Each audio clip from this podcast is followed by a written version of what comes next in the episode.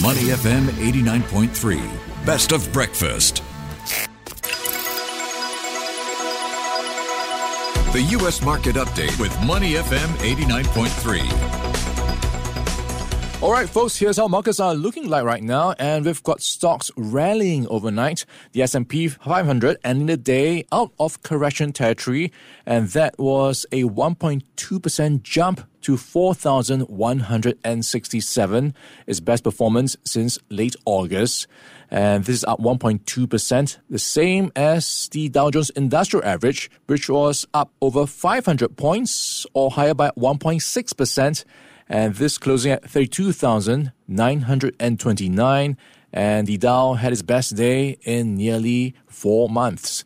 The Nasdaq Composite rose 1.2% to 12,789. So among the top movers, we've got Amazon up 3.9% and Meta Platforms rising 2%. So let's check in now with Scott Crowe. He is the president and chief investment strategist at CenterSquare Investment Management. Scott, thanks for joining us today. Hey, good morning. Hey, great having you on. You are speaking to us from Philadelphia, where the cheesesteak comes from. And not exactly the same level, but we're going to talk about McDonald's. It is still drawing in the crowds, partly because of price hikes. Uh, what do you make of the latest market moves right now? Well, I think generally speaking, the market has proven, you know, very resilient to in the face of what's been, you know, the most aggressive rate hiking cycle that the U.S. has seen in modern history and, and that's for a few reasons. Um, you know, the the first is that the U.S. consumer had a lot of uh, pandemic-related savings from a lot of the transfer payments that were made, and a lot of liquidity that built up in the system. That you know they they basically finished spending down, but you know they had that wind at their back. The other thing that's been driving the consumer in the U.S. is the tightness of the labor market, which is has been affected by the fact that a lot of uh, older people have just not come back into the workforce following COVID. Uh, so you've got a very, very tight labour market leading to very uh, high wage growth, uh, and you know, people people will spend money if they've got a job, and that's pretty much what's happening. At the same time, inflation's coming down, which is good news.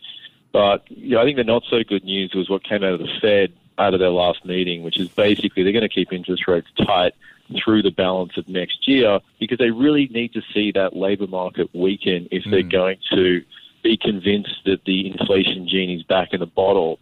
And I guess our concern, CenterSquare, is that the, the market seems to be discounting a no recession, soft landing scenario. Mm-hmm.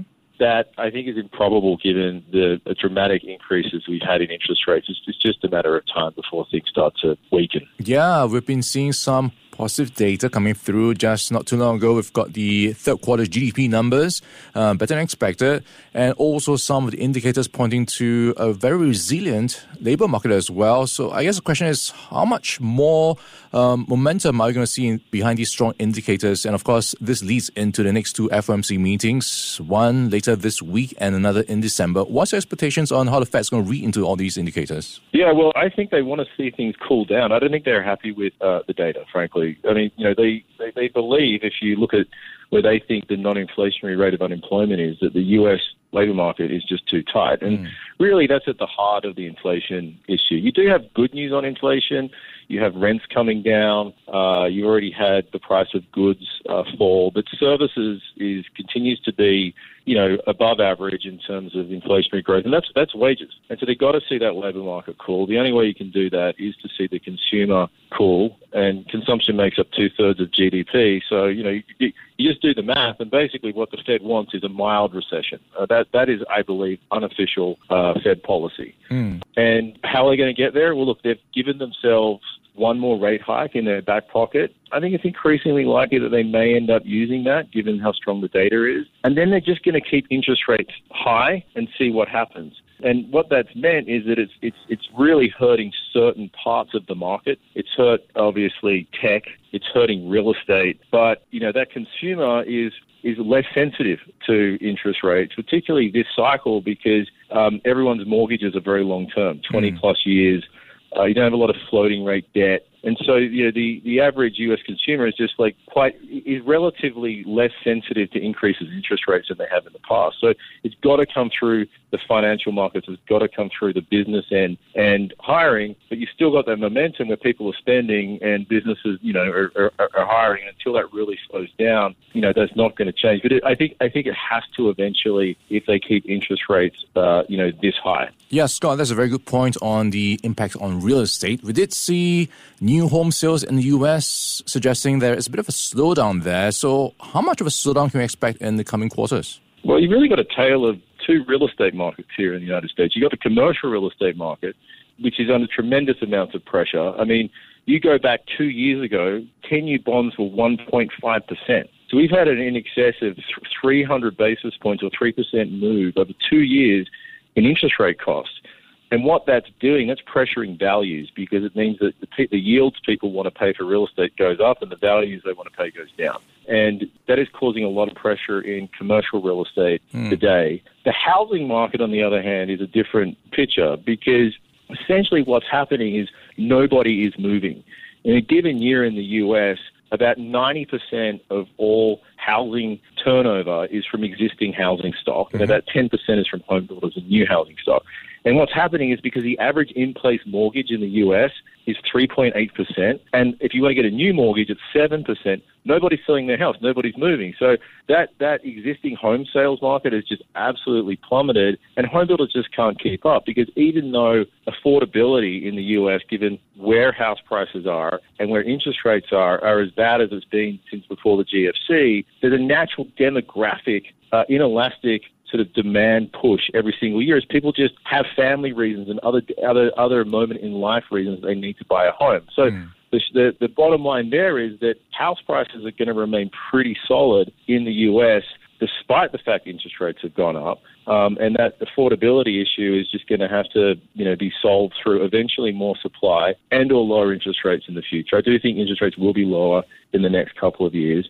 Uh, but you've got a you've got a structural undersupply of housing in the U.S. and um, yeah, certainly uh, what's going on right now is is not making it easier to uh, afford a home. Yeah, those high interest rates are keeping the area of existing home sales in a bit of a wait and see situation. Um, you've got your eye on some opportunities though in real estate and around data centers. Yeah, well, there's a few quiet bull markets going on in commercial real estate, and one of them is around data centers. So, data centers are the physical manifestation of the internet, uh, to think of it in its most simple form.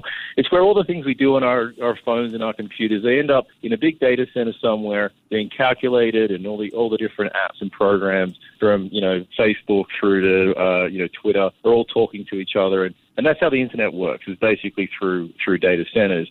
Now, what you've had is you've had cl- the, you know, cloud computing, where a lot of the information we are processing and keeping is not happening on a desktop computer or laptop. It's happening in the cloud. When they say it's in the cloud, they actually mean in a data center somewhere that's off your computer.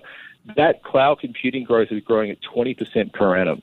And um, things were already getting, you know, fundamentals were already getting pretty tight in the data center market anyhow because one of the big constraints to data center supply is power. You need a lot of power to run these computers, but also keep them cool. Keeping them cool is one of the biggest challenges in a data center because they run so hot um, because they're running at such high capacity. So, you know, using you know cold air or now even using uh, liquid water mm. to, to cool these, these coils to cool these centers down takes a lot of power. And what's happened is that the infrastructure side of the equation, the power grid has not kept up. And so we're running out of power. We can't create enough data centers. And guess what just happened? Artificial intelligence. Yeah. So AI piles onto this demand, and suddenly you have this huge demand supply imbalance uh, that's really favoring the data center space, seeing you know really really strong rent growth, and you know necessitating the build out of you know many billions of dollars of new data center infrastructure to facilitate a new wave of cloud computing and AI.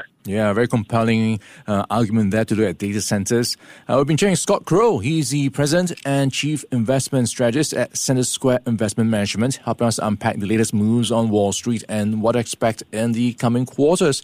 Scott, it's been great chatting with you. Thanks so much for joining us on the show today. Thank you.